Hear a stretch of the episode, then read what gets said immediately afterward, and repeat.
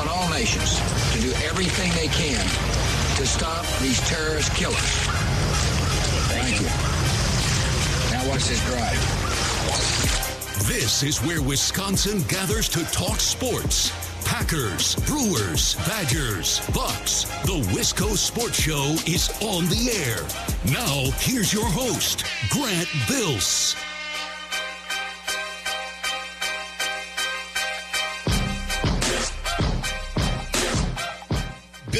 McKinney is trending on Twitter right now. I, I, just feel like I need to I need to point this out. I need to say something about it. Remember Billy McKinney 2020 for like the first month of the season, or maybe that would have been 2021. I think it would have been the spring of 2021, right when Billy McKinney was like the best baseball player we'd ever seen for like a week and a half. And we are like, oh my god, who's this Billy McKinney guy? It was in April. It was really early in the season, and then of course he he was designated for assignment or sent down, and then we never thought about him again. I opened up my laptop and it's like trending for you, Billy McKinney. Wait, what? Huh?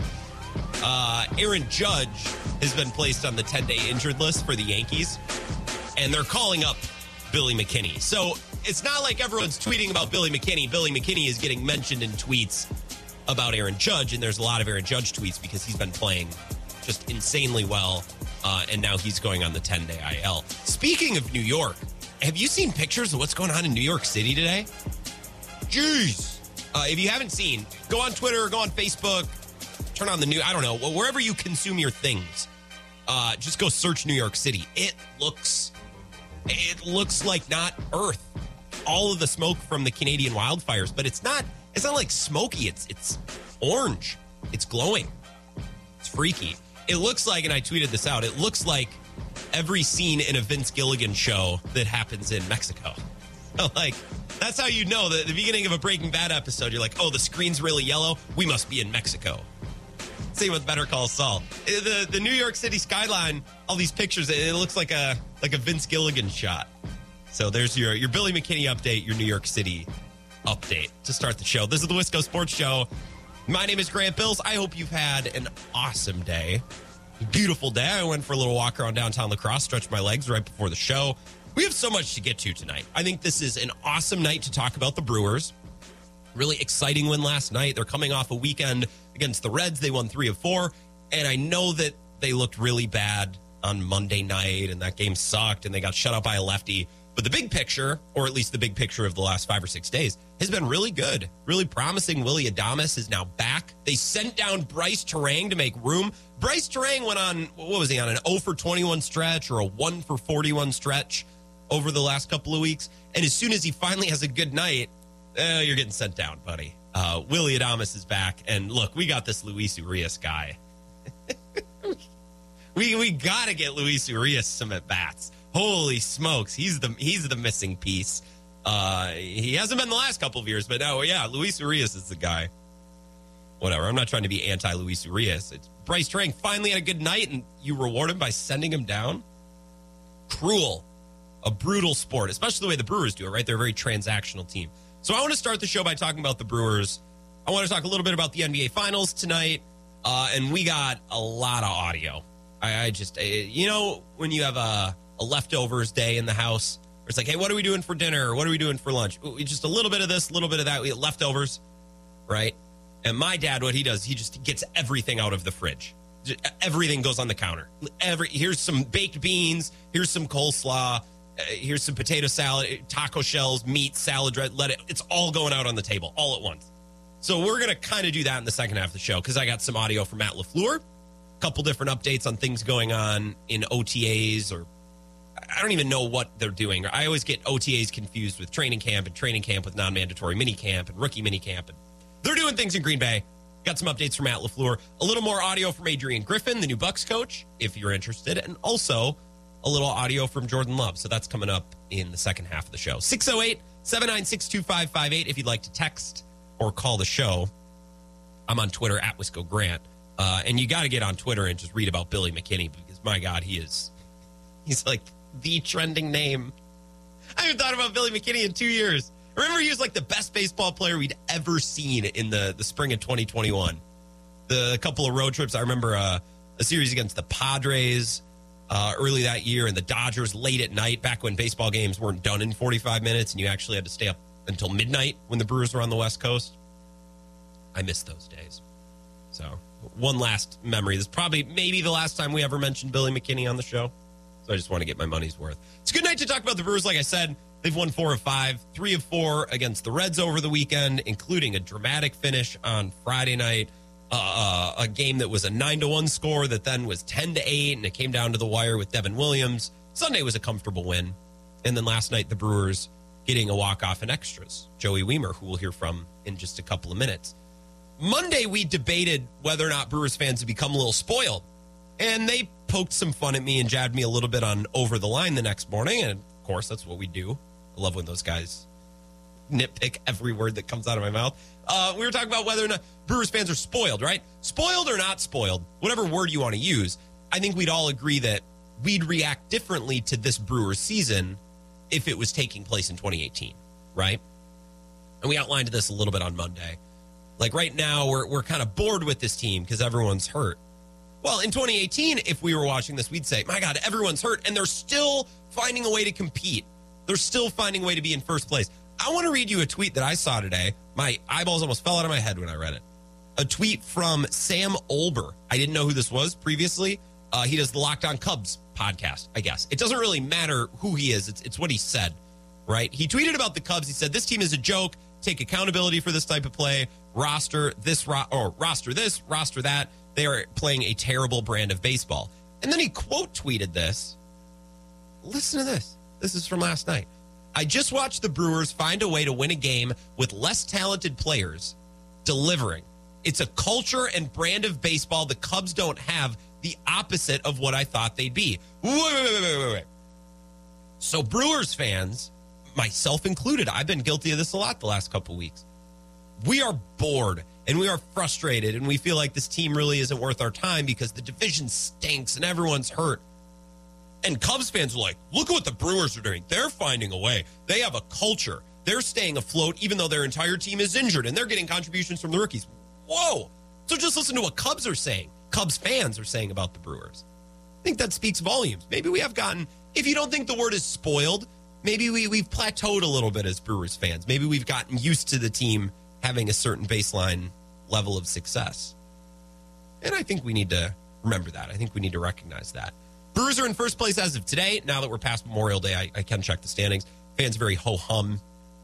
Brewers are, as we talked about yesterday, three and a half back from the number one spot in the NL. So it's not like it's not like they are terrible in the scope of the rest of the National League. It's only June 6th, and I'd imagine some of the more talented teams are going to start to find their groove. But also, there's a lot of teams that spent big in the offseason that aren't exactly killing it right now. Phillies haven't been playing well. They gave Trea Turner all that money, and the Mets went on a spending spree. They look like an average baseball team right now. The Padres, I believe, when I checked this morning, they were in third place, I think, if I remember correctly, third place in their division. They've spent a bunch of money and invested big time in, in new players and established talent. And they're not that great. I don't know that anyone in baseball is that great, at least on June 6th. The Brewers fans, let's, I don't know, let's remember that. Let's have some perspective. And, I think it's it's going to be a lot more easy to get excited about this team, a lot easier if Joey Wiemer's on a hot streak or if Brice Turang has an awesome night, right? Because we want to cheer for these guys. I want to have a reason to, eh, let's say I'm making dinner, right? This is a situation we've all been in. I'm making dinner in my kitchen, and the Brewers game is on on the TV out in the living room. And you're thinking, Grant, you live in a tiny one bedroom or studio apartment. Your TV, your living room, your kitchen, it's all the same. Uh, correct. Okay. But let's picture you with an actual real life house or, or a place where they might be separate rooms. If the Brewer game is on and you're cooking food, you're distracted, and you hear, here comes Joey Wiemer. I want a reason to run to the TV thinking, oh, this is this guy's next. He's one of the up and coming players. I let's I want to watch this at bat, and then I'll come back and, and keep working on whatever I was working on. Right? I want to do that with Joey Wiemer. I want to feel like I need to get to the TV to see what Joey Wiemer does or to see what Brice Turang does. The same way that in 2019, when Freddie Peralta and Corbin Burnes and Brandon Woodruff were all kind of coming into their own, I would rush home after work. It's like if I only watch three innings of the game tonight, fine, but I got to see what this Corbin Burnes guy is doing, or Brandon Woodruff, or Freddie Peralta. We want to cheer for these guys. I realize they're young. There's going to be lots of growing pains. There have been severe growing pains with both of these guys. Like, for example, coming into last night, Brice Turang was one for his last 41. And he was 0 of his last 21 coming into the fourth inning last night. Not great. Then he had a triple, a walk, and an RBI single. The RBI single tied the game in the bottom of the eighth. I believe it was bottom of the eighth. Yeah, bottom of the eighth. Wouldn't have been the bottom of the ninth. Bottom of the eighth against one of the better relievers, uh, a reliever that's pitching as well as anyone in Major League Baseball right now. Makes us feel good for Brice Turang. I'm good to struggle through the growing pains. I'm okay. I can deal with the 0 for 21 slump with Brice Turang if every once in a while you're going to give us a couple awesome moments like we got last night. Now, unfortunately, got sent back down. Kind of crummy timing. And with Paige Spiranac bobblehead day coming up so close, I'm just gutted for Brice Turang. Can you imagine being in Nashville for, for Paige Spiranac bobblehead day? Here's Brice Turang asked about his confidence. He said it never wavered, and I I believe that he thinks that. I, I can't imagine that you don't start to get a little frustrated when you're one for 41 at the plate. Here's Brice Turang. Or was your, was your confidence still pretty good despite the struggles? Yeah, I mean, my my confidence was was there. Um, balls weren't falling, and I continue to try to have the best at bats I can. Um, but yeah, I mean, it always feels good to uh, help the team win, and that's that's the biggest thing I always talk about is how to help the team win, and it, it always feels good. His defense has been outstanding. His defense has never wavered. And if you talk to any baseball coach, or of course you listen to Craig Counsell, they'll talk about their defense. I like Counsell because he says our run prevention unit, and I think it it serves baseball fans well, and it serves you know sports talk radio well to consider run prevention as as not just pitching but as defense as well, especially up the middle. And you can't write the story of the 2023 Brewers so far without talking about Brice Turang's defense behind who's ever pitching. And this year it's been a, a carousel because there's been lots of injuries to the starting rotation. But Brice Turang, for as poor as he's been at the plate at times, has played a stellar second base. And Joey Wiemer, who we'll talk about here in a sec, has played a stellar center field. And I remember Joey Wiemer spring training, or it might have even been the first couple of days of the season, really early on uh, when he was asked about a stellar defensive play that he made, he said, "Look, you're not going to have it at the plate every night. You're not going to be able to to collect a couple of hits and get RBIs and hit for power every single night. But on those nights, you got to play good defense, or you got to be smart with your basic. You got to find a way to contribute. And I think Brice Turang, for as poorly as he's hit, has done a good of job as, as he could have. You know, oh, oh, one for 41 is is pretty putrid, right? But if you play a great second base, okay, stabilize that, help the run prevention unit, help the other team from scoring runs. And for his stellar night last night and, and for the first good moment he's had in a couple weeks, he has been sent back down to, to AAA because Willy Adames is ready to come up. Joey Wiemer, talk about growing pains. He's had plenty of growing pains, but he's had a lot more good moments than bad recently. He's had an awesome week. In the month of June, Joey Wiemer has 19 at bats, four runs scored, seven hits, three doubles, one home run, which was a rocket. Four RBIs, five walks. His average is 368. His OPS is over a thousand. The thing with Joey Wiemer is that he crushes fastballs. His his his say pitch recognition against breaking balls not the best, not great. He's been able to hit fastballs now forever. That's obviously not a problem. He's got to figure out the curveball, the changeup, the breaking stuff, which has also been Keston Hiura's issue. And you can't figure that out in AAA. You can't figure that out at the minor leagues because you're not facing established, educated, game plan starting pitchers or relievers like you are in the majors. Guy in the majors is going to look at Joey Wiemer and say, okay, well, he struggles with breaking balls. So I'm going to try to establish the fastball, maybe up or down and in, just to give him a look. And then I'm going to pound the zone with with breaking balls and I'm going to get him to chase because I know he can't hit it. That's the only way that Joey Wiemer can learn is seeing at bats where pitchers know what he's good at, what he's bad at. They're going in with a plan. He needs that experience and he's getting that, which is why Keston Hiura, for as great as he's been in AAA, it hasn't meant anything when he gets up to the majors because the experience is different. The, the pitcher is specifically game planning to get Keston Hiura out. In the minor leagues, that's not the case. So Joey Wiemer is getting better at hitting breaking balls, getting better at recognizing pitches, but the the hitting of the fastball is has always been a thing for him. That's not changed, and he's really feeling it. Not that he would let you know in his emotions or, or in the way that he speaks. This is his Q&A with Sophia on the field last night. Listen to this. That's right, Joey. Were you thinking curveball the whole time after you fouled off that last pitch? Uh, not, not trying to guess pitches with two strikes, but uh, just trying to see the ball put in play, get a hit, good job.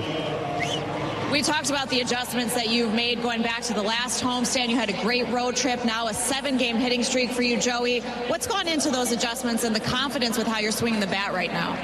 Uh, we talked about it earlier, just trying to uh, do less and more will come out of it. You can be excited, Joey. It's your first career walk off hit. Yeah, I am. I'm really excited. Sophia's like, "Can you give me something, Joey?" It's funny because I remember, uh, I've never mentioned, I did go to Brewer Spring Training this year, and I was I was in the clubhouse, and you know, you look around and you size everybody up. I mean, not actually. I'm not not trying to go chest to chest with these guys. That's not what I'm saying. But you you get a feel of kind of how everyone behaves and how everyone acts. Joey Wiemer, a couple different times I look over and he'd basically sit in his locker quietly by himself or maybe with someone next to him, wouldn't really say much, and he would just stare. He would stare across at the locker across the way. He he would just gaze off into like he doesn't have a lot to say. It seems, at least publicly. Obviously, behind closed doors, you know, you're just around players, you're just around your friends, you're different. But Joey Wiemer, stoic as you'll find, even after getting not his first walk off, because I think he had a, a sacrifice fly a couple weeks ago, but as Sophia said, his first walk off hit. So a, a fun Brewer game last night, and I think if if you're trying to get engaged by this Brewers team and you're trying to feel excited about this Brewers team, last night is the perfect storm because you get contributions from Brice Turang and contributions from Joey Wiemer, and these are the guys who we're hoping, we're really really hoping they're going to be the next wave of of fun Brewers hitters that we get to watch. So to see them contribute and do so in dramatic fashion and get a win, uh, that's all you can ask for from a Brewers game, at least on June 6th. Let's take a three minute break, come back, take some texts, take some calls. A couple more things about the Brewers. I want to discuss Freddie Peralta, and then I want to talk NBA Finals. I want to talk Packers as well. A lot to get to tonight. Wisco Sports Show back after this. This is the Wisco Sports Show with Grant Bills on the Wisconsin Sports Zone Radio Network. Wisco Sports Show, gonna get into the Packers in a little bit. I got a little Matt LaFleur audio, little Jordan Love audio. There's a, a reasonable chance that none of that audio gets played because you know how it goes. Yeah, we're gonna hear from Jordan Love at five o'clock, and then Eric on I ninety calls in and wants to talk about the morals of horse racing or something like that. But I, I let the record show it is on my rundown to talk about the Packers at five o'clock. I want to talk about the NBA Finals a little bit as well. Game three is tonight. First, let's bring in one of those callers, those contributors, like Eric on I 90, a contemporary of Eric's, Cone Roller, uh, a regular on this program at 420 every day. Cone, hello, welcome. Grant, I have hot breaking news Oh? out of Phoenix. I was just at the car wash over my lunch break, and Chris Paul has been waived by the Phoenix Suns. Has he really been? Really? Hold on. He has, yeah. Go, Checking. go check it out. He- he has Scrolling, scrolling. Oh, yeah, I didn't get a notification because it's not Woj. Chris Haynes breaking. Suns have notified Chris Paul that he will be waived, making the future Hall of Famer one of the top free agents this offseason. Holy cats. Cone, breaking news. You're breaking stories on the show. I was yeah, I was at the car wash, saw a really nice Porsche, and went up, said, you know those TikTok videos. Hey, what do you do for a living? When you see someone with a nice car, it turned out to be Matt Ishbia, and he said, hey, just waved Chris Paul. You think Matt Ishbia would drive a Porsche? Yeah, definitely. You think so? Spartan was it Spartan green and white? Was it a custom custom paint job? Yep, and then there was a huge dent in the front. Probably when I'm sure Jokic had something to do with it. You know, they had they had their beef. Probably. Well, that's wild. I don't know what to make of that. I figured maybe they would want I, it was to trade him. This is a weird one. strange. Yeah, I, I don't get it either. But what do you think? Do you want the Bucks to bring him in? You want him to kick the tires on Chris Paul? Um, I I mean, if it's not going to cost very much, sure. Like if it's not going to cost very much, you know where my mind first went. You know who's always? It always seems like these two are destined to be teammates, and they never have that. Lakers Yeah. What about the Banana Boat crew? Get Chris Paul on the Lakers. bring Melo out of retirement, maybe. Maybe. I don't. Melo. I don't know. Chris Paul actually. You see, you can you can have an old Chris Paul on your team because you don't need to ask ask him to play a ton, and you don't need to ask him to take a lot of shots. Right, like you wouldn't need to score a bunch on the Lakers or on the Bucks, for example. Just distribute, orchestrate the offense, get us into sets in the half court.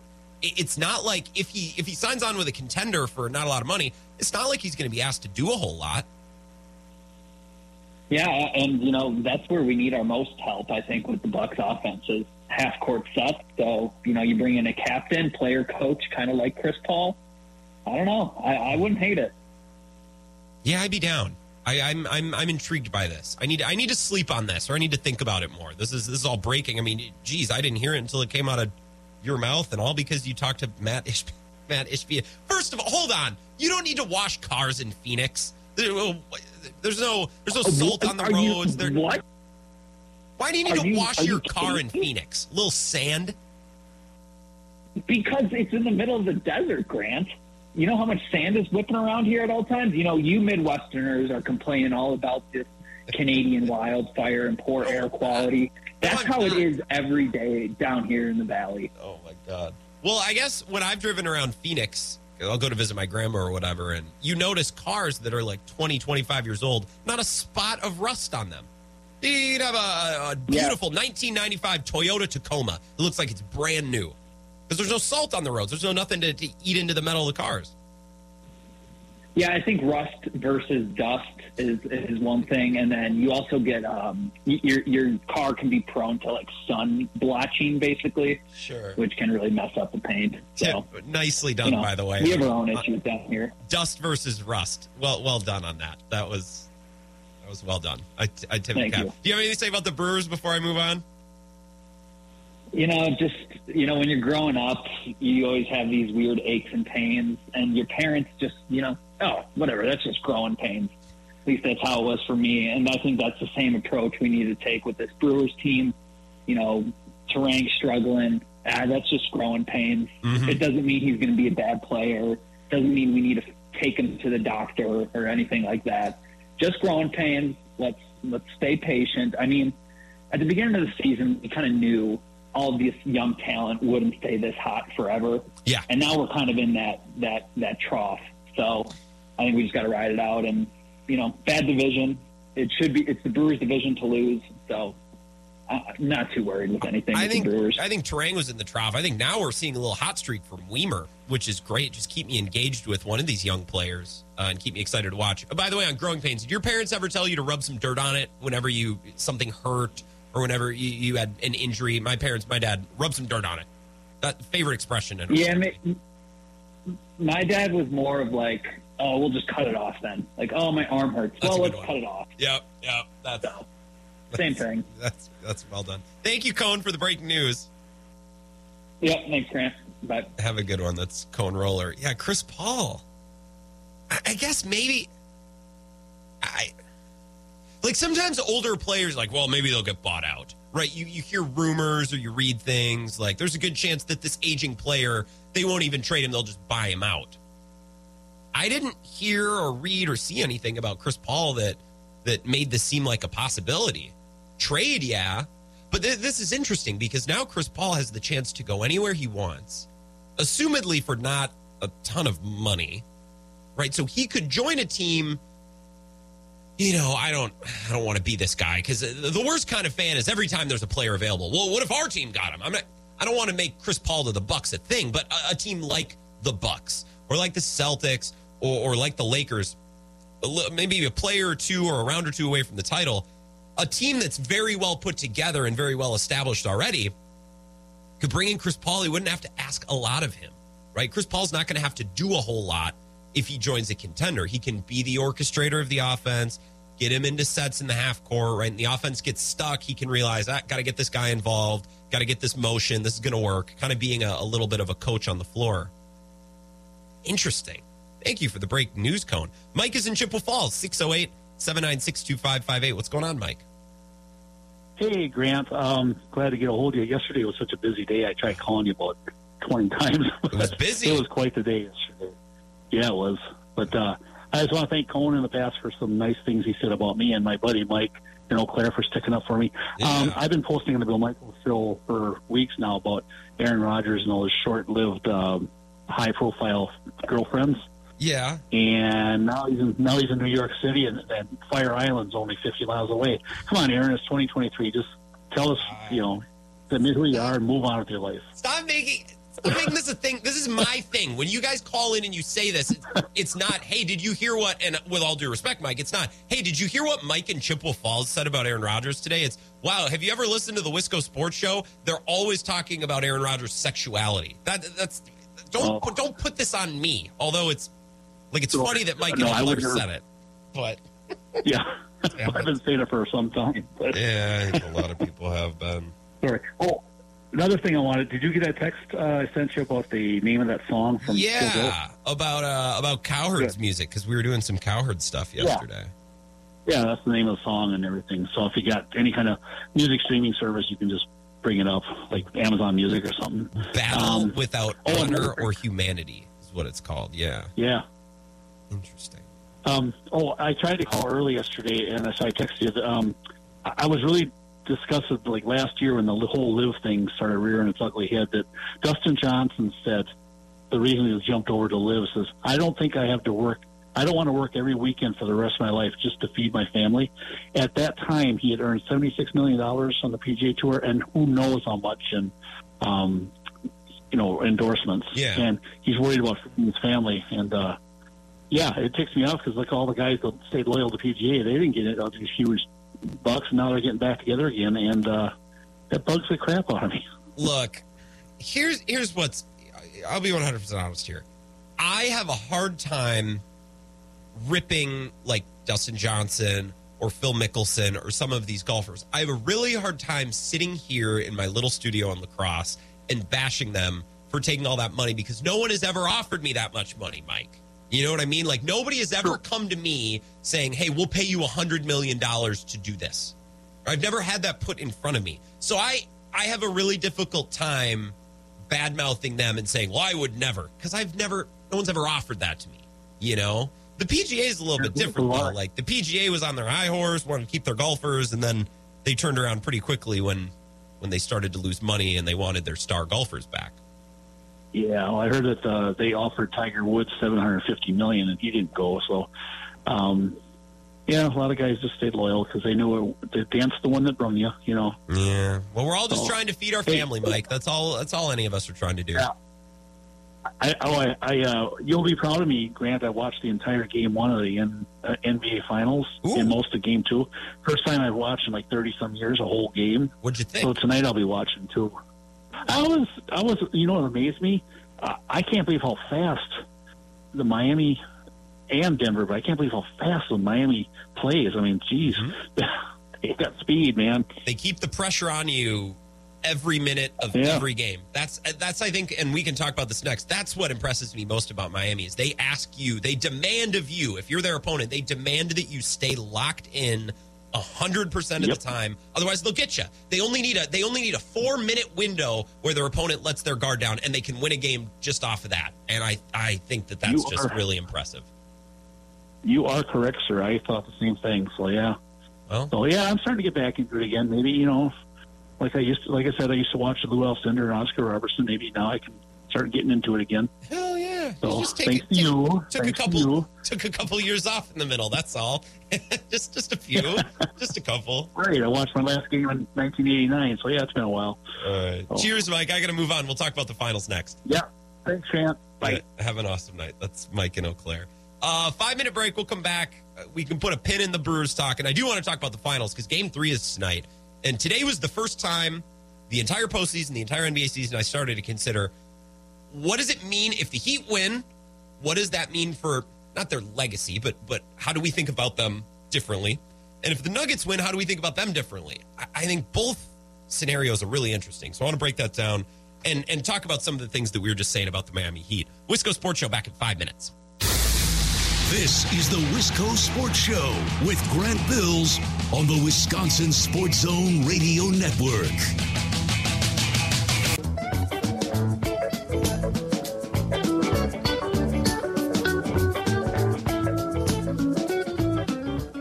Sports Show. My name is Grant Bills. Talked a little bit about the Brewers, Joey Wiemer's big moment last night, Brice Turang's big moment last night.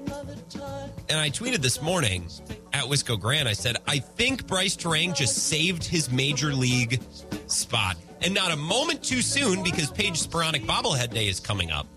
And if I was a player, it would kill me to be down in Nashville for that. Well, after uh, his great night last night, finally got out of the slump, got a couple hits, including the game tying RBI in the eighth inning.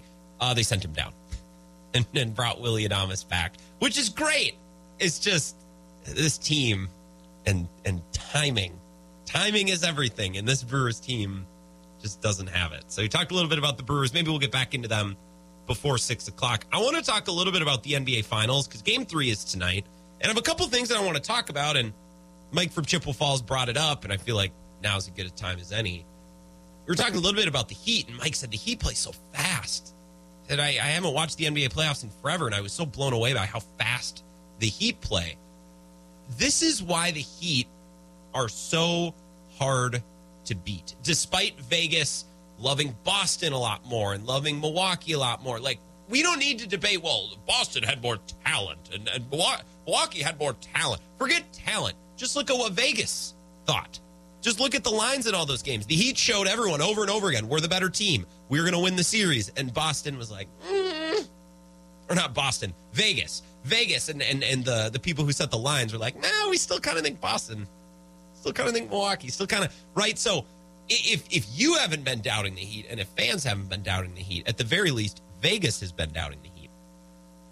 And the Heat keep winning and they're so hard to beat and it's not because they make adjustments. I don't think it's grit. I don't think it's they have more heart because they're undrafted. No, I I think the Heat are so hard to beat because they demand their opponent's full focus for every minute of every game for all four quarters, game one through game seven. You you cannot take one possession off against this Heat team. That's really hard.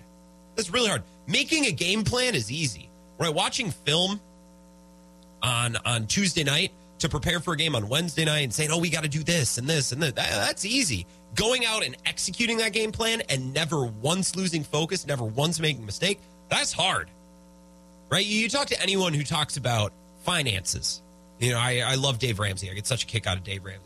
Dave Ramsey, you know, get your finances in order. I, I just I think Dave Ramsey is it's such compelling radio. We could talk about Dave Ramsey forever, but anyone who works with money and gives financial advice always says making the plan is easy. Lining things up and making the plan to save lots of money, to become wealthy, and to save for retirement, to save for vacation. The planning is easy. The, the planning takes all a couple minutes. It's sticking to that plan and remaining dedicated to that plan, right? And and not wavering from that plan. That's the hard part. And the Heat, that, that's that's what they play on. Find me a game this postseason in which the Heat completely said, eh, "We fold. You guys got it." Find me a game in this postseason where the Heat let go of the rope. It might have happened in the Knicks series. I haven't gone back and I didn't go back and look at the Knicks series. I don't think a lot of us watched the Knicks series. Remember the Bucks series? I can't think of a game in, in which the Heat let go of the rope. The Bucks let go of the rope after Giannis got hurt in game one. They had a quarter where they went completely haywire. They weren't able to recover. And then in game three in Miami without Giannis, they, they just never showed up. They let go of the rope. They, they might never even had the rope in their hands. That was bad. The Celtics let go of the rope completely in the third quarter of game one. They, they, they lost it in that third quarter. And this is again, the Heat don't dominate you from start to finish, from, from the opening tip to the final buzzer. The Heat apply pressure and they demand your attention, they demand your focus, and if and if even the, the slightest crack appears, even if it's just for a 10 minute stretch, that's enough. The Heat will use that 10 minutes to beat you. They'll use that six minutes to beat you. We saw with the Bucks, right? They they would play better, they would dominate the whole game, and then they'd get a little tight with about five minutes left, and the Heat would say, There we go, that's all we need. We're gonna win the game. Just just off of that. And there's a lot of instances this postseason where the Heat lose two or three of the four quarters, but the one quarter where they really figured it out, that's all they needed. That's all they needed to win. That's that's what make the Heat so good, and I think that's why even the other night against the Nuggets, the Nuggets in Game Two, it looked like the Nuggets were going to win. They looked like the better team. It looked like the crowd was into it, and then for eight minutes, the Heat found a weakness, whether the Nuggets relaxed or, or they dropped their guard just a little bit, and that was that. That's all the Heat needed. It's a perfect example of what they've done all postseason long. this morning, I actually, for the first time, started to think about the end game of this NBA season. Right? Like, like what does it mean? What happens if Nikola Jokic and the Nuggets win? What does that mean for our basketball reality? Right? Or if Jimmy Butler and the Heat actually do do this thing, and it feels like if they win tonight in game three, they got a really good shot. What happens then? Well, I'll start with the Heat. Let's talk about that hypothetical first. The Heat and their fans, I think, love to talk smack about the last couple of years. In the last, I don't know if it's four postseasons, since Jimmy Butler got to Miami, there's no team in the NBA with as many postseason wins as the Miami Heat. And that's that's great for the Heat. A lot of success. They can hang their hat on that. Dan Le Batard tweeted this the day of game seven, before the Heat and the Celtics played. He tweeted this. Over four seasons, these are the two best teams in the East, referring to the Celtics and the Bucks. Over that time, even someone as historically big as Giannis somehow resides in their shadow. The difference between them is Bam blocking Tatum at the rim, a missed Jimmy three, and now tenths of a second. Game seven, the best thing in sports. Dan. The Heat have won more playoff games than anybody in the last four years, and the Celtics have made more conference finals than any team I've ever seen. You know, save for the Packers. They're the Packers of the NBA. But to say that Giannis and the Bucks reside in the Heat's shadow, the Bucks have a ring. Which year was it where the Bulls won? What did they win? 72, 71 games? And they had the t-shirts that said it don't mean a thing without the ring. That's what I would tell Heat fans. None of the last couple of years matters in in the scope of the Bucks and the Warriors and other contending teams unless they have a ring to go along with it. The Heat were overmatched in the 2020 finals. And there's a scenario in which they lose this series in five or six games. And if they do that, we look back at these last couple of years and we see the Heat for who they are. They're a really tough team, right? They overperform, they punch above their weight all the time, but they were never good enough. They were never as good as Giannis at his peak or the Celtics at their peak, which is a low peak, but a peak nonetheless last year, uh, or the Lakers in the bubble. And then they, they they essentially amount to a more likable version of the Rockets. It's like, hey, that team was really good. James Harden and D'Antoni, they scored a lot of points, but they were never as good as the Warriors. They were never as good as the Thunder. They were never good as the other teams. That's the Heat's reality. That's a reality I would very much like to live in, which is why I think I'm cheering for the Nuggets. If Denver wins and they're able to to really complete one of the more dominant postseason runs that we've seen start to finish, Jokic's resume starts to get very interesting as Nikola Jokic would then have two MVPs. He'd have a championship, and we assume a Finals MVP. Heck, he might be on track to winning Finals MVP, even if his team loses this series. I mean, he won't, but uh, plenty of people are pointing that out. It's like if this if this continues to go the way that it's going, you know, is there a track where Jokic wins Finals MVP? There is a very small group of NBA players that have multiple MVPs and a Finals MVP, at least one Finals MVP. Uh, there is, the way I see it right now in front of me, 10. Can you name some of them? Multiple MVPs and at least one finals MVP. Kareem, Jordan, Moses, LeBron, Wilt, Bird, Magic, Duncan, Steph, and Giannis. That's the group that Jokic would join with a ring and, and an assumed finals MVP. And then we could talk about, you know, whose resume you want Giannis's resume, do you want Jokic's resume? I, I think Giannis and Jokic, if Jokic wins this ring and wins a final MVP, I think the comparison between the two players is so interesting because there's a lot of overlap. There's also a lot of differences. They're both foreign born players, very much long shot success stories. I, I, I, I personally would enjoy comparing Jokic and Giannis if if Jokic were able to get this done. More so than I'd enjoy talking about the Miami Heat getting a ring and matching the Bucks' success the last couple of years. Let's go to the phones before we take a break. 608 796 2558. Welcome to the Wisco Sports Show. Who says? Hey, this is this is Bill. Bill, what's going on? So, I'm time, Grant. It's time for you to put your Milwaukee Bucks GM hat on. Okay. Uh, Lopez and Middleton are up this year. Uh, their contracts are up. Yeah. Sounds like Middleton. Sounds like Middleton may resign. Is there going to be enough money for Lopez? Uh, depends on how much Brook wants. I'm. I, maybe it's because I want to believe it, but I think, and I, I want to believe that Brook likes Milwaukee. He's enjoyed his time here. I'd like to think this has been, you know, probably the most rewarding stretch of his career. I hope that he wants to stay, and I hope that he isn't going to, you know, leave the Bucks for a couple of uh, extra million dollars. I hope. We'll see. Yeah, I think they'll be able Yeah. to find the money to, to keep them both, unless Lopez or Middleton really wants to go nuts. You know, I'm I'm, I'm guessing Middleton is probably going to want to say because they actually included him in the coach search, which which Yeah. probably made him feel more welcome than anything. So, so I was wondering, you, you figure they're going to keep Middleton? Will they have enough of Lopez? So, I guess well, this summer will tell. Well, and the thing in the NBA is you can spend a lot of money to retain guys you already have. And you pay luxury tax, right? It gets expensive to pay the luxury tax, but you're not hard capped from re signing guys already on your roster. It's when you bring in brand new guys that the salary cap is is actually at play. Like you can't they could not spend the Khris Middleton money on another player, but they can spend it on Khris Middleton. You know what I mean, Bill? Yeah, Yeah, they you know they do have a part owner playing football in New York right now that could kick in a little. That's true. Little money just to help with the help with the luxury tax. He's got to pay New York rent though right now. Like his rent probably Oh. went up significantly. You got to keep Oh. that in, in in account, Bill, as well. All right, well there there went that idea. Thanks, Yeah. Grant. Appreciate you. Thanks for the call. Thank you, Bill. Yeah, I think they're gonna. The most likely scenario is they run the entire team back with a new coach, and then next off season they readdress. And then if they want to start shuffling cards around and making trades, then they can. But they don't really have uh, the contracts. Really aren't lining up timing wise in a way where they can make moves this offseason other than to retain the assets they have. If they want to trade those assets next offseason, then they can look to do so. Three minutes. We'll be back, talk more finals, talk more Bucks, and then I want to get into the Packers at 5 o'clock. It's the Wisco Sports Show. This is the Wisco Sports Show with Grant Bills on the Wisconsin Sports Zone Radio Network. Before we take a break at 5 o'clock, we'll get an update from Zach Heilprin. And I just have a ton of audio.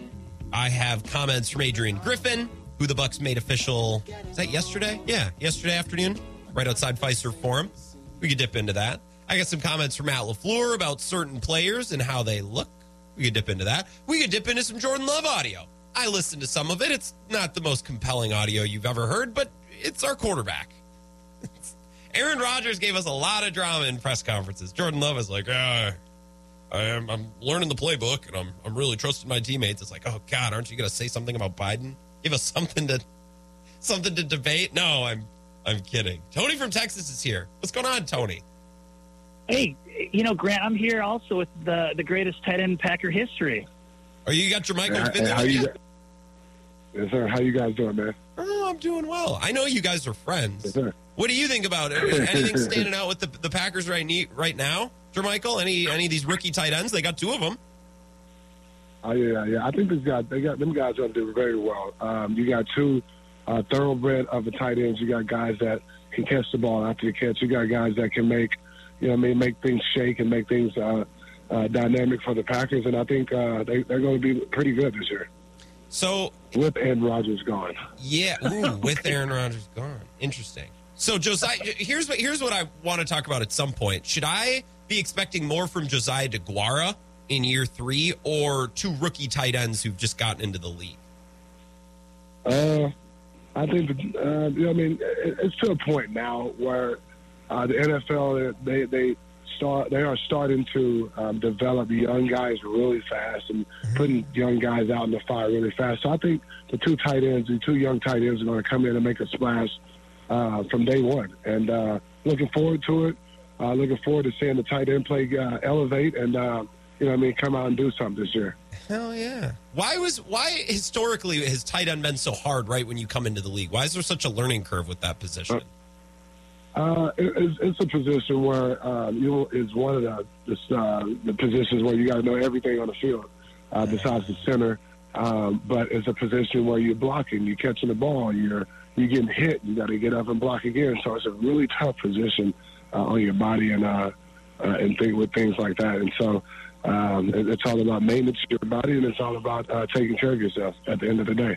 We got about thirty seconds. Do you think the Jets are going to be good this year, or do you think it's going to go really poorly? Uh, I think I think the Jets are going to be uh, pretty good this year. I think they, they're going to on the show.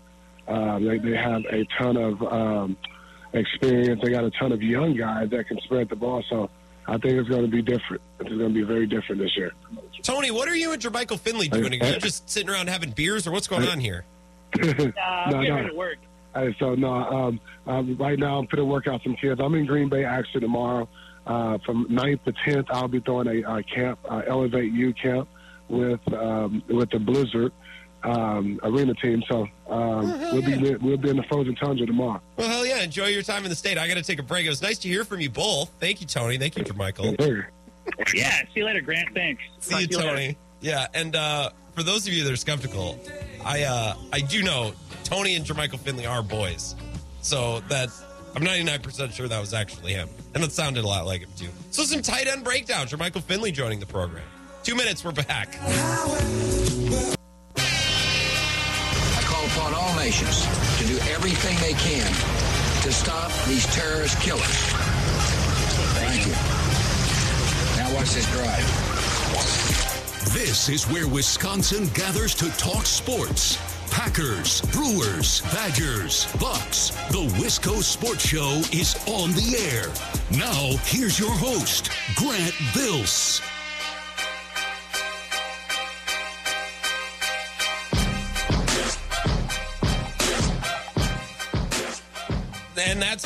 Packers tight end, legend Jermichael Finley. What do you know? Tony in Texas. They are boys. That was 100% Jermichael Finley. Yeah, Tony just DM'd me. I appreciate that, Tony. Thanks for getting us a couple questions. I wish we had some more time, but I also don't want to take Jermichael Finley's, you know, entire afternoon asking him about the Packers tight end situation. I, I do at one point want to do like a buy or sell or like a Packers stock market thing where like I'm not sure who we expect the number one tight end to be this year. Because historically, they would say, well, tight end, it's, it's the hardest position to contribute as a rookie. Oh, it's so hard. Right. And, and Jermichael kind of said the opposite now. He's like, well, now we're getting to the point where these guys come into the league and they're good and they contribute right away.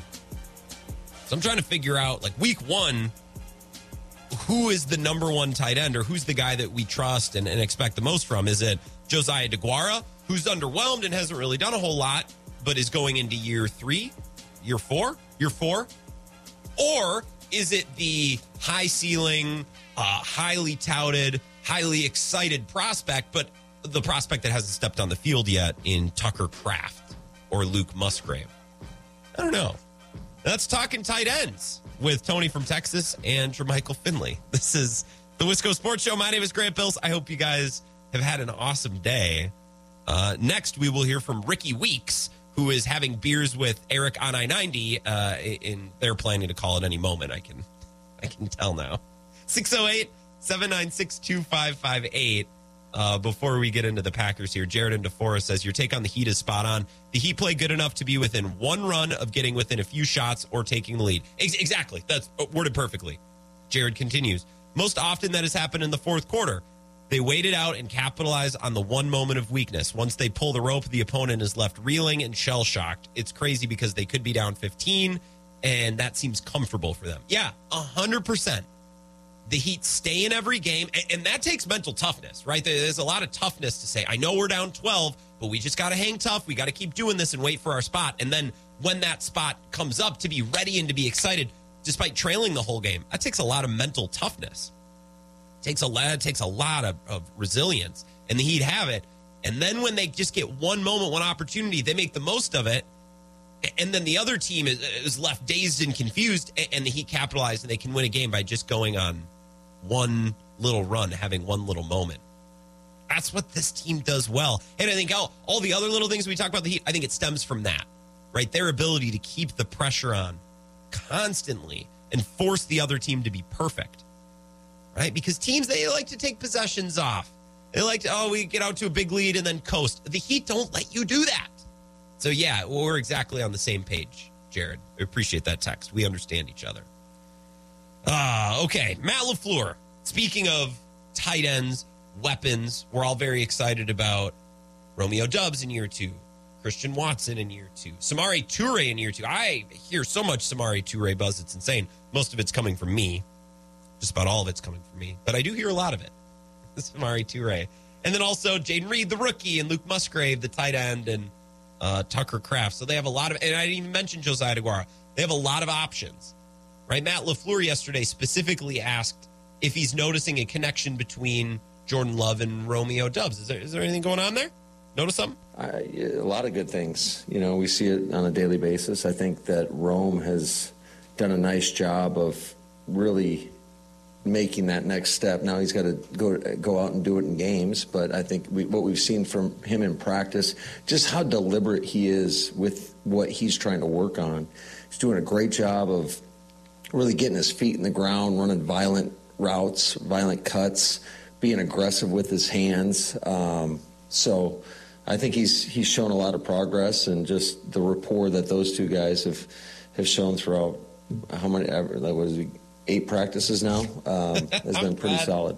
I'm glad I'm not the only one. I feel like every other day on this show, I'm like, and the Packers are doing OTAs, training camp, rookie mini camp, non-mandatory mini camp. Like, I'm glad I'm not the only one who struggles to keep this schedule all figured out. Although Matt LaFleur, like seven or eight or nine days, I guess he at least knows what the actual activities are called. I think it's, uh, I think it's OTAs right now. I'm pretty sure. I could look it up. Or I could text Mike Clements. Maybe that's what I'll do. Matt LaFleur, another question. How can you tell if, say, Romeo Doubs is a guy that's going to take off before September? Like, is there something that you're seeing where maybe we could expect a leap? We could expect big things in year two, a year two jump. Some people, we always say in year two, you get a big jump, or in year three, you get a big jump. What are you seeing bubbling under the surface, maybe with Romeo Doubs? You always look back to the person, and I think um, last year, I know I talked about just his process and uh, his routine that he has, and, and he is. There's sometimes we almost got to pull him back because he's so invested into it and puts so much time into it that I think you know sometimes you can almost wear yourself out. So I think that's one thing with him. You, you never have to worry about whether or not he's working. And I know from when we get out of here and the time that he spends away from here, he will be very deliberate with what he does. So I expect him to be able to pick up right where he left off. And he's he's made some, like I said, he's he's done some unbelievable things throughout the course of this OTAs. Just whether it's with the route running, the catches, um, and just continue to build on that rapport that he has with Jordan. Romeo seems like very intense, very focused, expects a lot from himself. Um, and Matt LaFleur basically describing how, how Doubs might be a little bit too hard on himself, ask a little bit too much of himself. And I just think of that that Michael Scott job interview scene where it's like weaknesses, I care too much, I try too hard. Like my weaknesses are actually strengths. But I think as a wide receiver or, or, in baseball, I think we see this a lot too when it's it's very much a mental sport. And, and, catching the football can be mental. Now there's there's physical parts of the game. Of course, you need to be in top physical condition. You need to be a good route runner. You need to be fast and strong and, and all the things that make football players the best athletes in the world and the most physical athletes in the world. It, it comes down to the football hitting you in the hands and you not dropping it. And we see this a lot. We saw with James Jones at times. Davante Adams struggled with drops. Uh, there is a big mental component to playing wide receiver as well. And if a player is too hard on his self uh, or expects too much or presses too much, that can limit the player's success. That, that can actually be a detriment. Caring too much and stressing too much, trying too hard, that can be a detriment to a player. And I think that maybe fits with the personality of Romeo Doubs. He just seems like an intense son of a gun.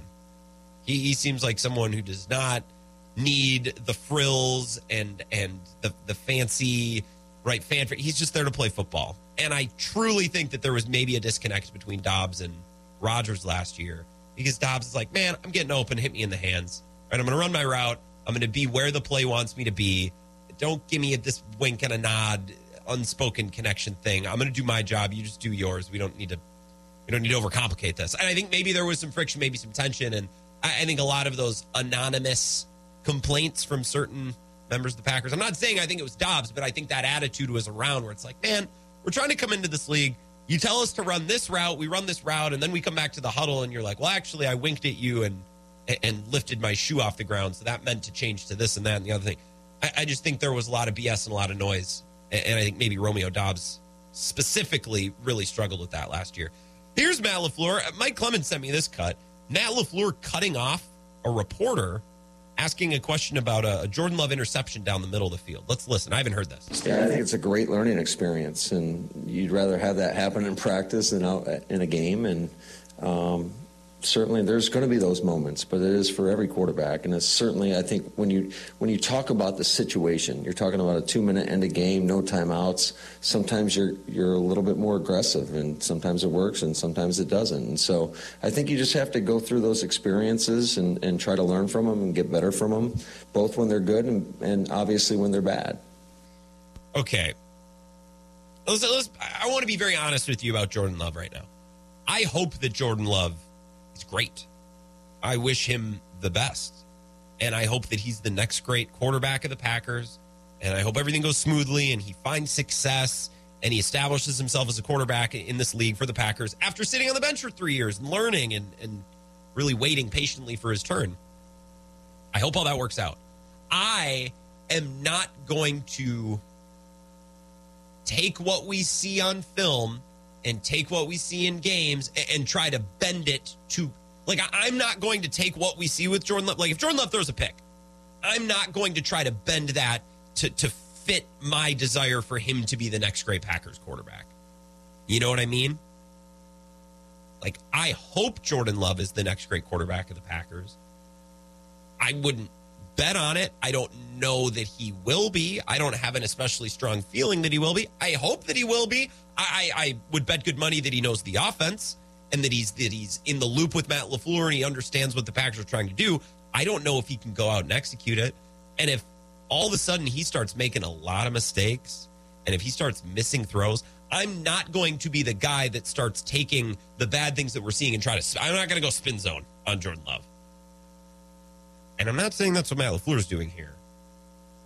But it kind of sounds like a little bit maybe that's what Matt LaFleur is doing. So Jordan Love throws an interception down the middle of the field, and Matt LaFleur is asked about it, and the reporter can't even finish his question. I'm going to play this one more time. Yeah, I think it's a great learning experience, and you'd rather have that happen in practice than out in a game. And if Jordan Love throws an interception, there will be plenty of folks on Packers Twitter who break down the clip a million different ways and they try to spin it like, well, this guy was in the wrong spot and and and the the finger tipped the ball, so it wasn't even Jordan Love's fault. No, no, no. If Jordan Love plays poorly, I'm not gonna go spin zone and, and drag it out. I will be very honest and upfront right away. If it seems like Jordan Love isn't the guy, I will accept it. I think there will be a large portion of Packers people that will not let that be true in their own mind. They will not believe that. They will not say it right? I, if Jordan Love throws a pick, well, don't throw a pick. It was a bad throw. It was a bad read. It was a bad decision. And in practice, whatever, you can call it a learning experience. But I, I fear that in a couple of months, when the preseason gets going and when training camp has happened and we start the real games and, and Jordan Love doesn't look perfect, there's going to be a large crowd of Packers fans and Packers people that are going to want to spin zone it and say, well, no, he did the right thing. It was the receiver, blah, blah, blah. Or, or well, he's got a bad hamstring, blah, blah, blah. Right? There's going to be spin. I'm not going to spin zone it. Okay. We hope that Jordan Love is going to be good. We really don't have any any reason to believe that he will, other than he's had three years to sit and learn the offense. Well, studying a binder isn't going to help you make throws, right? You can either make the throws or you can't. You can either execute or you can't studying for three years isn't going to help you throw a tight spiral. Maybe you know where the ball's supposed to go, you know where the receiver is, but if you can't make the throw, you can't make the throw. I promise you, I'm not going to go spin zone on Jordan Love. That is my uh, promise to you. Here's Matt LaFleur about how much Christian Watson has improved during OTAs, and he was asked about Samori Toure as well, because we heard about Doubs. What about Watson and Toure, the other members, the big three that were drafted last year? I think both of those guys have done an outstanding job. You know, Christian, certainly you can feel his speed out there and just where he is at in terms of his knowledge of the offense is, is night and day. He, he is a real leader in that room and does an outstanding job. And um, Samori's had his moments, and we got to continue to build upon those and, and become more and more consistent along the way. But he's a guy that we definitely have high hopes for, and he he has the things that the the tools necessary that you look for in terms of being able to separate. He has them in his body. He possesses those. So, um, you know, it's just continuing to get more and more reps.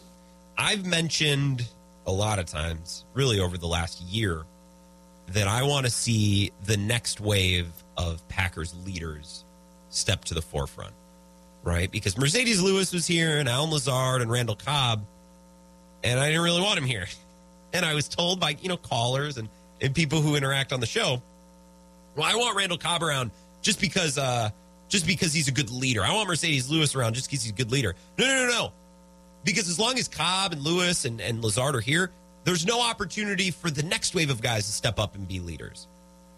Right. And now Christian Watson, it sounds like, has that opportunity and he's stepping up after a year of experience and really learning the offense and really wrapping his hands around what it means to be the best receiver on the team or, or a good receiver on this team.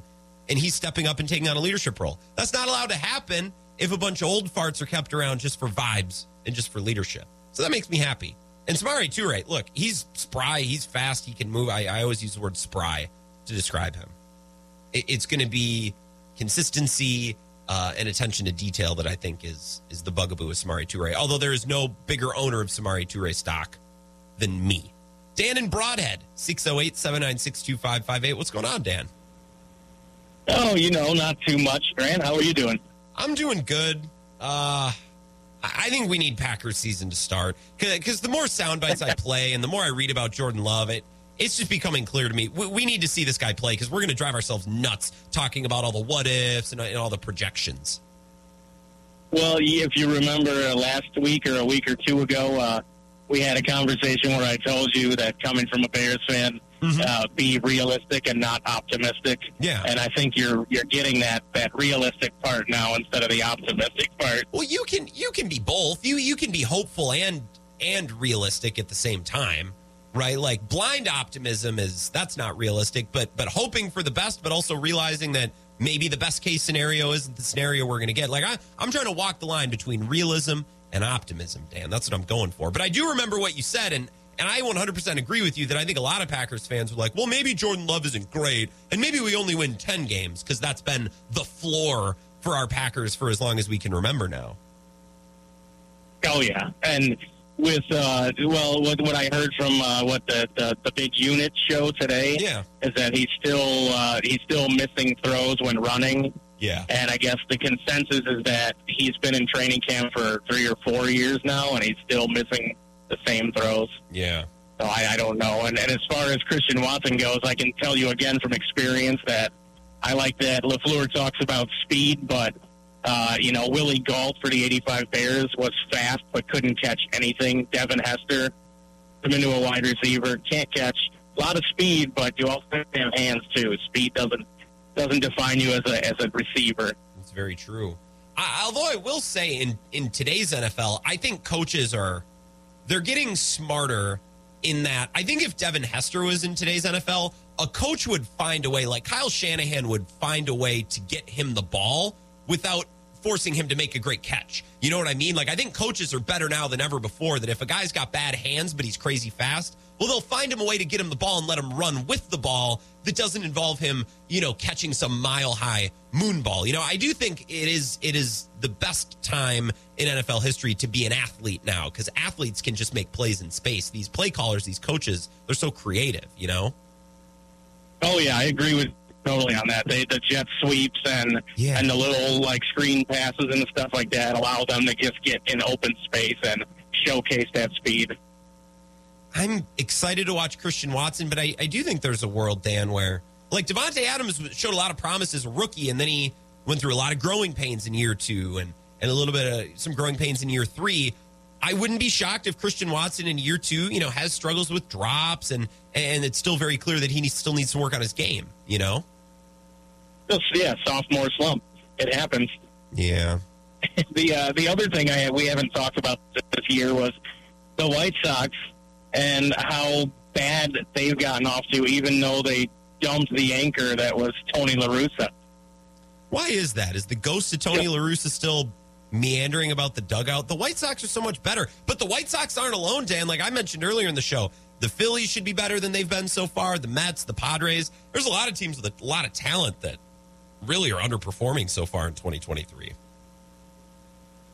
Yeah, I agree with that. With the White Sox, I feel like it's it's either the talent just isn't catching up to everybody clicking, or they fast tracked all of these prospects too quickly Sure. into the into the majors.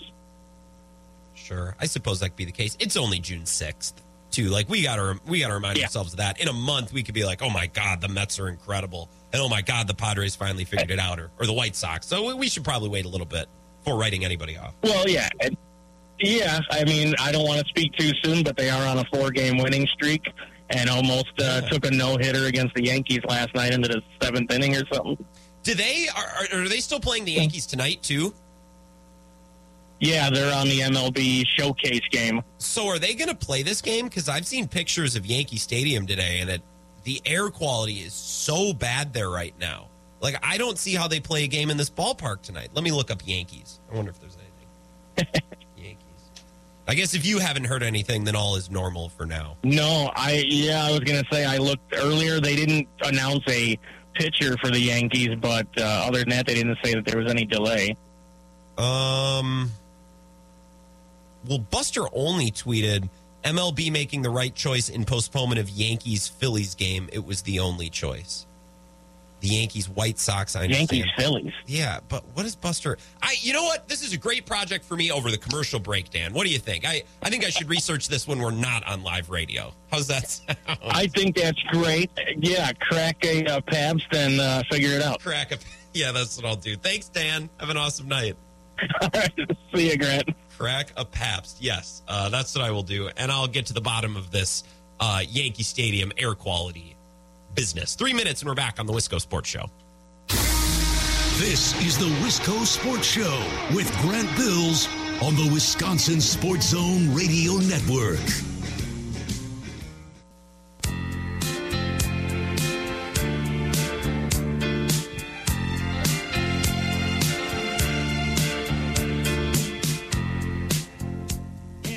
Sports Show.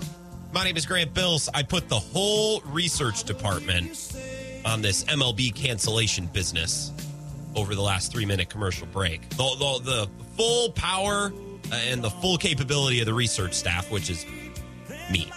Uh, it's not the Yankees Phillies game, it's the Yankees, comma, Phillies games are postponed. So more than one game. The Yankees are playing at home and the Phillies are playing at home. And the air quality is so poor, not just in New York, but all over the country, and it's bad in Philly as well. It's been bad in Wisconsin, but it hasn't been as bad. Like it was very gray on Sunday and Monday. Uh, we went to the beach. Well, it wasn't really the beach. Uh, I went up north of La Crosse, up the river a ways. Uh, and there's some like tributaries where rivers dump into the Mississippi. And if you go up the rivers, those tributaries, you can find like sandbars and stuff. So we were just we were just chilling, sitting in the sun, you know, feet in the water, kind of like a Zac Brown Band song. And you couldn't really see the bluffs on the other side of the river. You could see the outline. It was kind of gray. You could tell it was hazy, but nothing like it is in New York today. Like the sky is straight up orange. Wisconsin's like, oh, it's a little hazy. It's a little gray today. Like nothing what it's like at Yankee Stadium or where the Phillies play in, in Philadelphia. So those games are canceled. Got to the bottom of that. Uh, thank you to our research department. And thank you, Dan and Broadhead, for calling in and, and bringing up your White Sox. Mike from Chippewa Falls says Flacco, Rypien, Dilfer, Williams, Hostetler, and McMahon were average quarterbacks that won Super Bowls. If Love is above average, we should be okay. Yeah, uh, it's pretty hard to win with simply an average quarterback. It can be done, but your your margin for error is certainly a lot thinner. Um, I, just think we always want what we can't have. I say that all the time, and I think in relationships, Cowherd literally talked about this today. I'm ripping this straight off from Cowherd. Um, but in relationships, like when one relationship ends and you start another relationship, the person who you end up with next is probably going to be the exact opposite, going to be different, right? The last relationship didn't work out. She was really outdoorsy. Okay, well, the next girl I did, oh, funny enough, she hates going outside. Not a hiker. She doesn't like camping. No, no, no. Hotels all the time with this girl. Well, of course, that's how we work. That's human nature, right? We, we want what we can't have. So we have an opportunity to get someone or something new. We go a different route. keep ourselves entertained, right? And and you see that with coaches, you see that with coaching hires. You see like, oh, this this coach didn't work out. Coach Budenholzer didn't work out.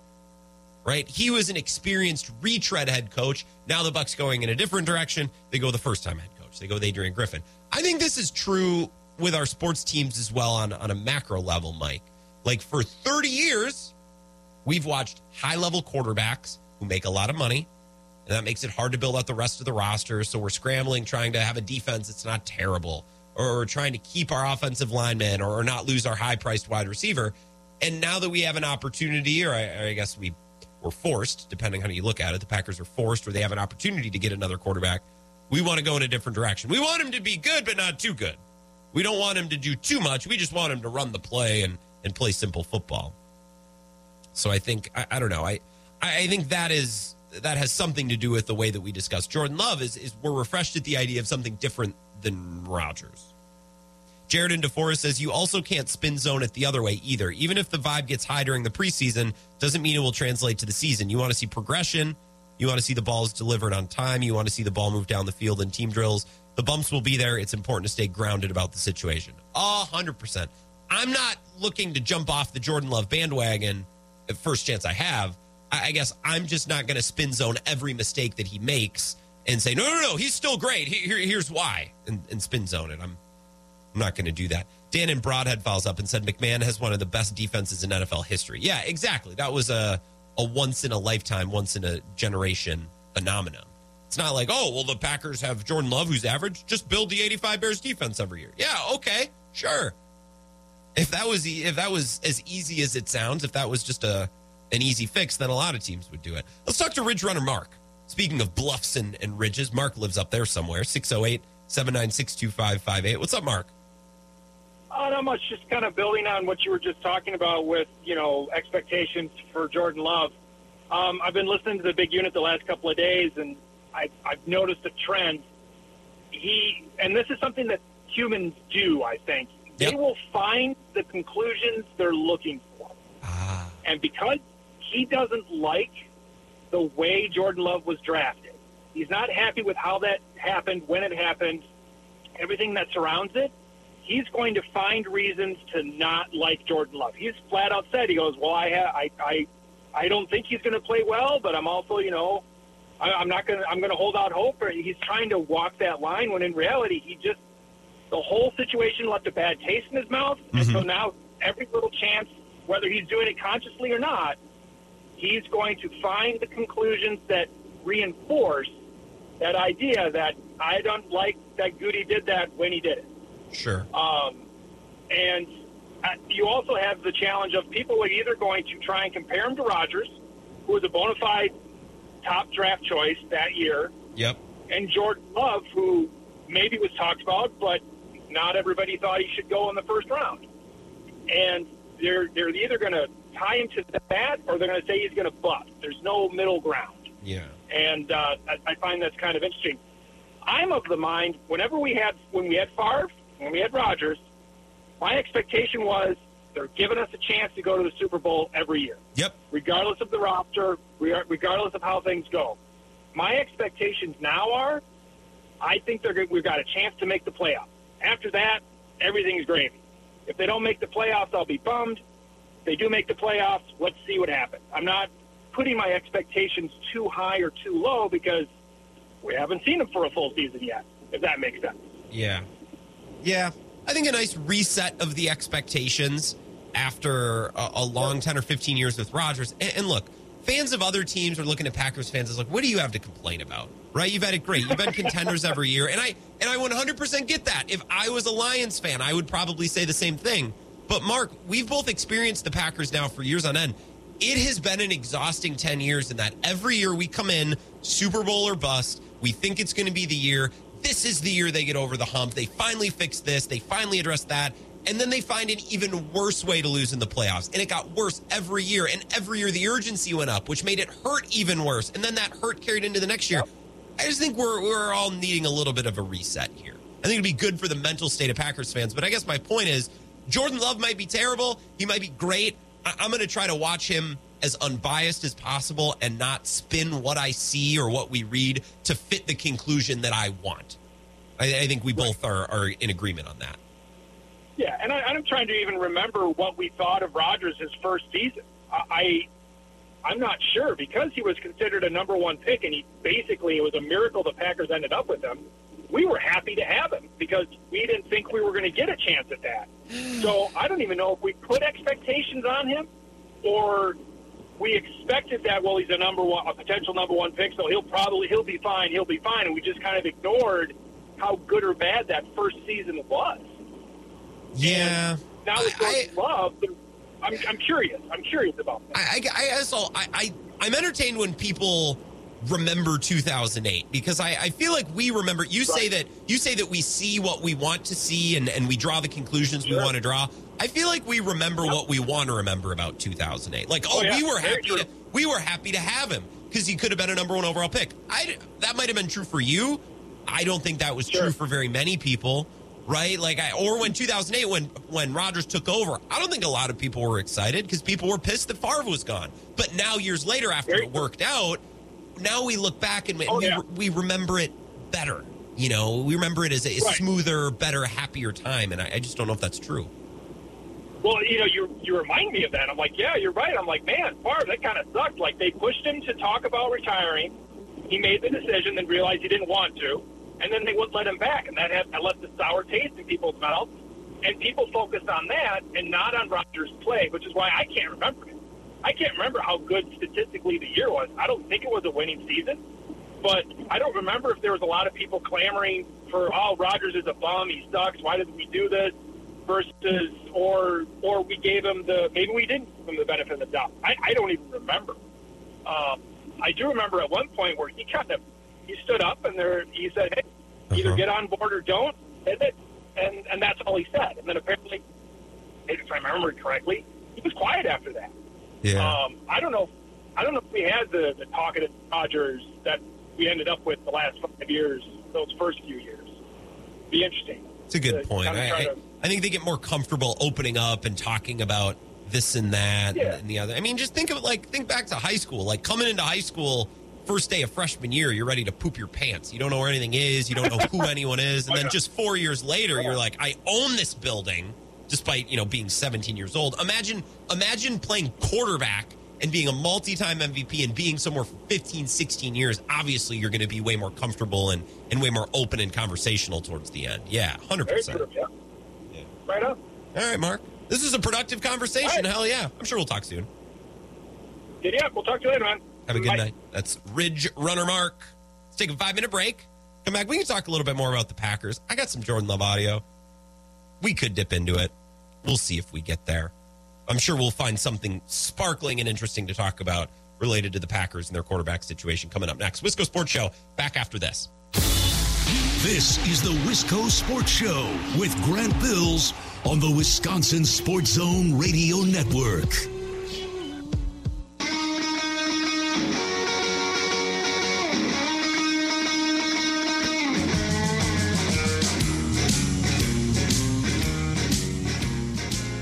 Sports Show.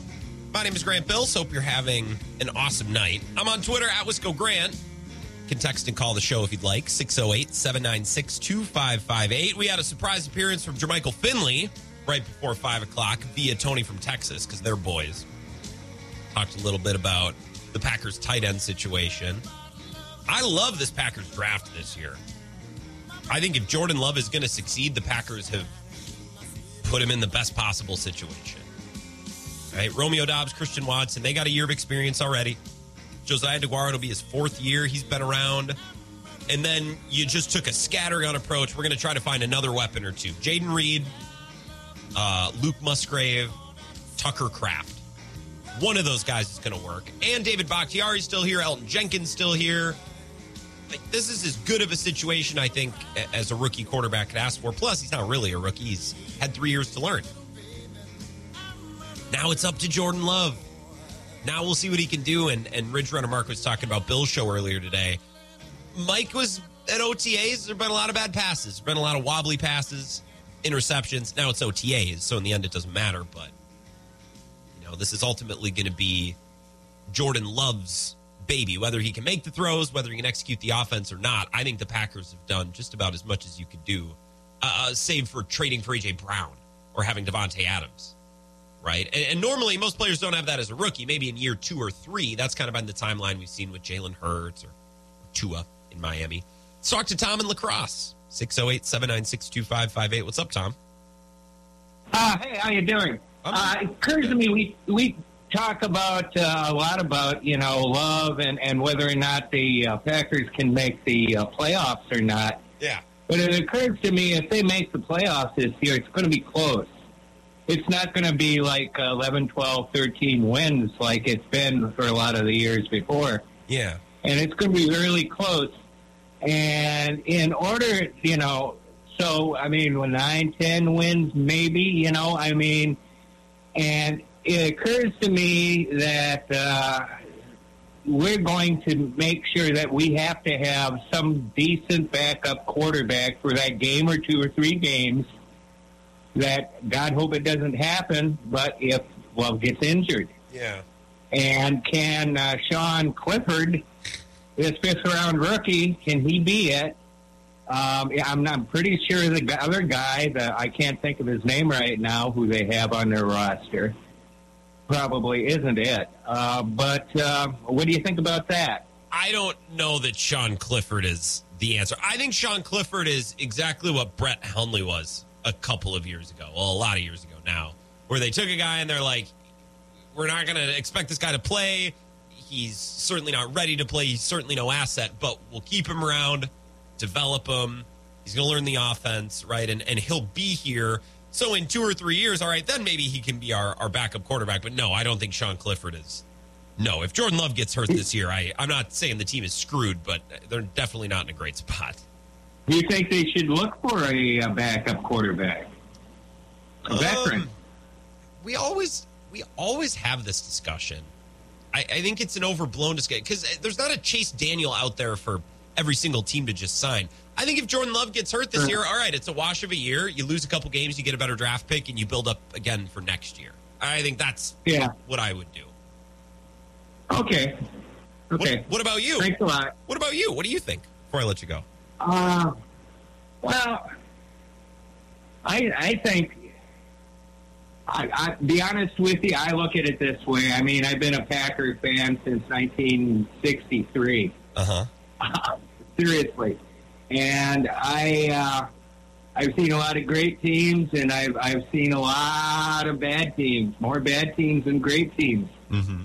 And frankly, you know, I mean, there are some years that uh, if you're able to sneak into the playoffs, you know, a couple times in the '70s, you know, I mean, uh, when we had Don Majkowski, we're getting close. You know, I mean, then it's more exciting. To be be honest with you, this season should be more entertaining because a lot of that anxiety is gone from you've got to win a Super Bowl.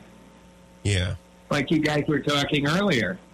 Well, and uh, well, Tom, you said that if they make the playoffs this year, it's going to be close, right? I'm just trying to think yeah. of some of the the most electric uh, seasons, at least at the end that I can think of. I think in 2016 when they had to run the table, that was electric every week. And those weren't even playoff games; those were regular season games.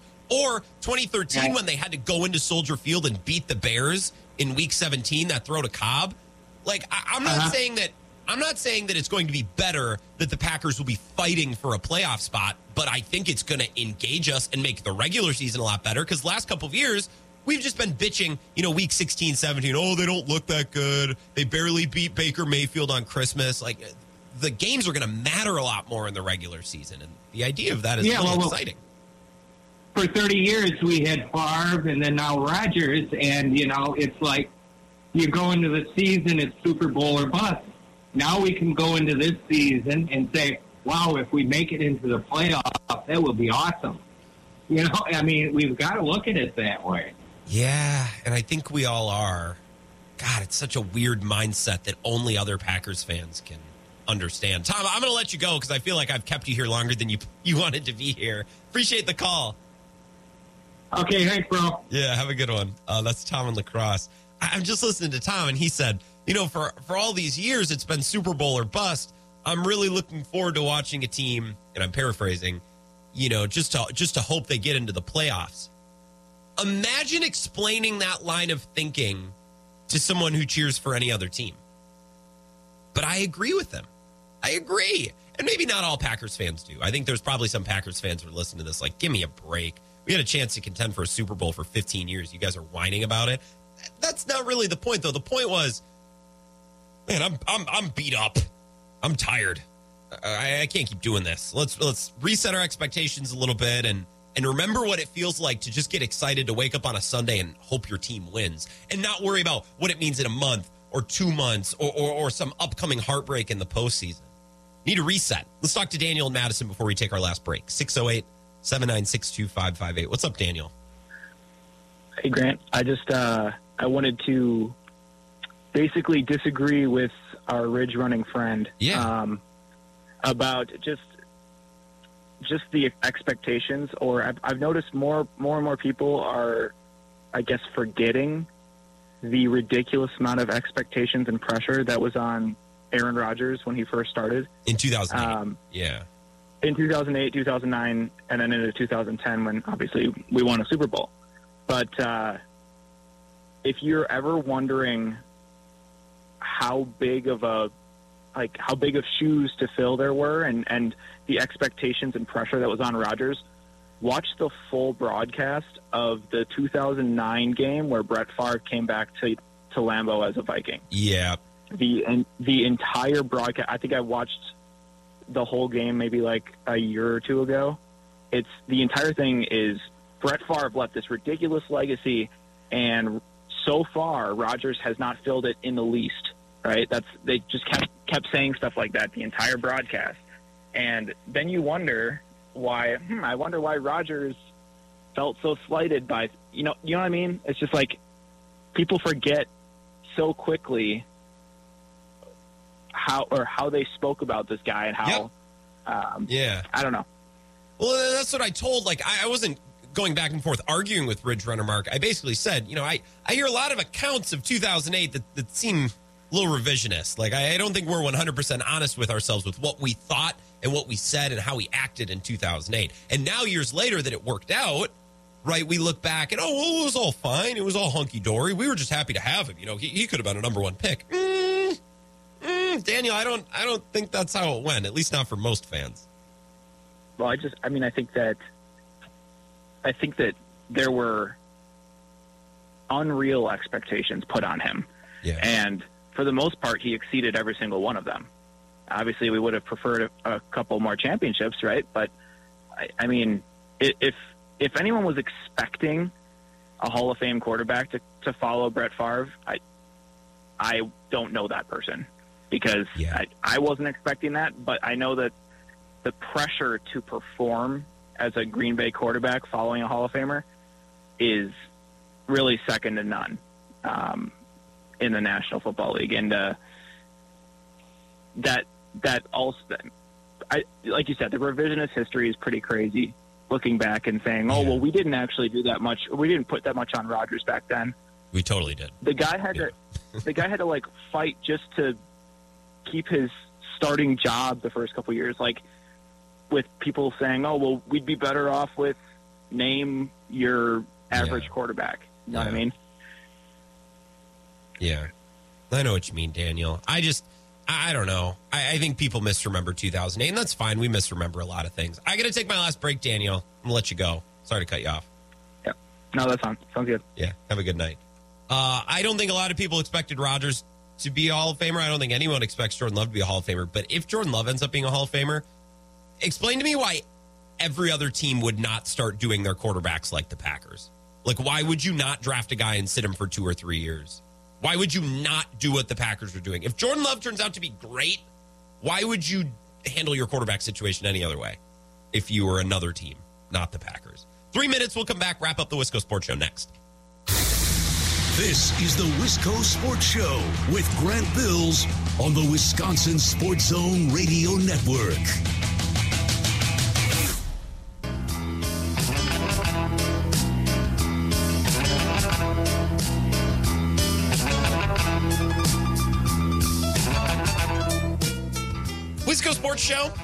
My name is Grant Bills. Fun show tonight.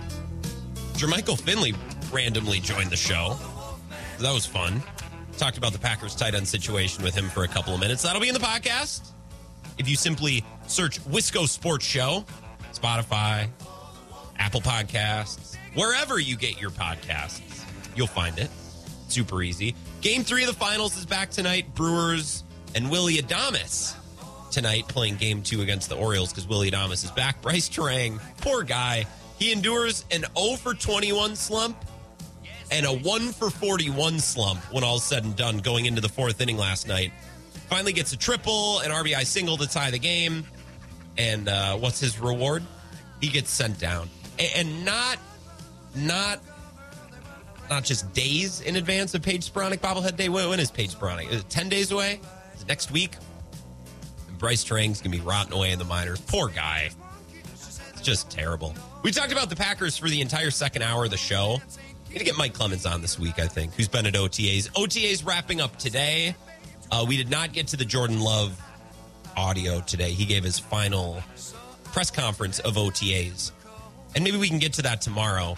He talked a couple things I wanted to hit, uh, what he learned, right? Whether he was trying to make mistakes, to take risks, to learn, right? Working with these young wide receivers. And he's also been having a little bit of trouble throwing accurately, especially on the run.